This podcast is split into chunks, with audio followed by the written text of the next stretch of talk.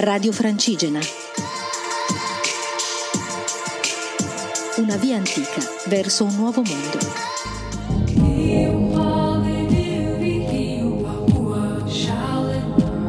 Ciao a tutti, sono Elisa, sono la pellegrina che sta andando da Desenzano del Garda a Santiago de Compostela e poi Finisterre a piedi. Sono arrivata a Navarrete oggi, che è dopo Logrogno, e c'è una gran confusione, è il primo giorno di giugno, è pieno di pellegrini e gli alberghi sono tutti pieni, quindi ho dovuto prendere una stanza in una pensione. Sono arrivata a Navarrete alle 5 perché sono partita alle 5 e mezza stamattina col buio, ho visto una bellissima alba e ho fatto una tranquillissima camminata fino a Logrogno dove ho perso moltissimo tempo e poi ho tirato gli ultimi 10 km dalle 3 alle 5 più o meno per arrivare qui senza pormi il problema del letto ma ho scoperto che era tutto tutto pieno, tutti gli ostelli completamente pieni. Mi hanno detto che è la prima volta che succede in tutto l'anno, anche al municipale, però va così.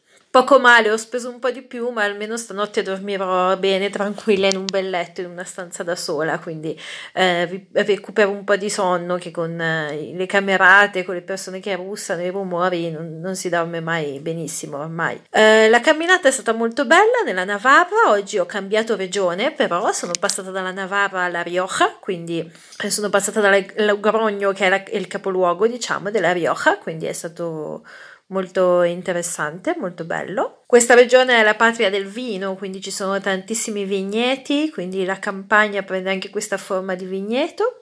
Il paesaggio comunque è simile ovviamente essendo attaccata a quello della Navarra per il momento e quindi eh, un paesaggio che ripeto mi piace molto. Continua ad esserci un gran caldo, un gran sole, per questo anche che sono partita alle 5 e mezza per evitare eh, il caldo e penso che comunque partirò intorno alle 6 da adesso in poi perché è veramente caldo. Nelle ore centrali del giorno è improponibile camminare perché arriviamo a 36-38 gradi quindi eh, spero che questo problema degli ostelli sia solo per il weekend come mi hanno detto degli ospitalieri perché non ho molta voglia di eh, avere problemi per il letto dover prenotare ostelli dovendo decidere prima dove andare però va bene nel caso si fa. Sto piuttosto bene, devo dire, a livello fisico, quindi sono contenta, il mio corpo sta reagendo bene, ma la Spagna è sempre molto gentile con me, devo dire. Anche oggi ho fatto un po' di chilometri, ma tranquillamente, con calma, in mezzo alle campagne, facendo pa- la solita pausa nelle ore più calde del giorno, come ho fatto ieri.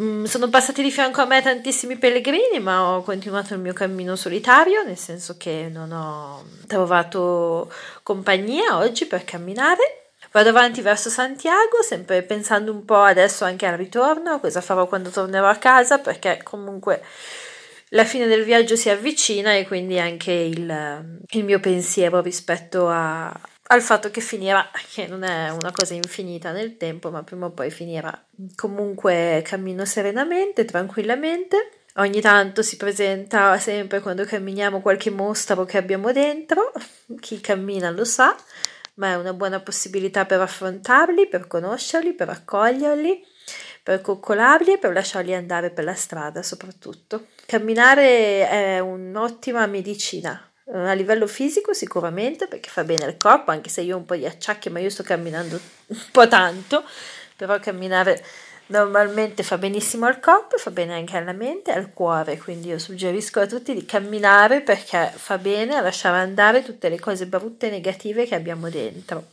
Detto ciò, vi lascio un abbraccio e un caro saluto dalla bellissima Spagna. Buon vento!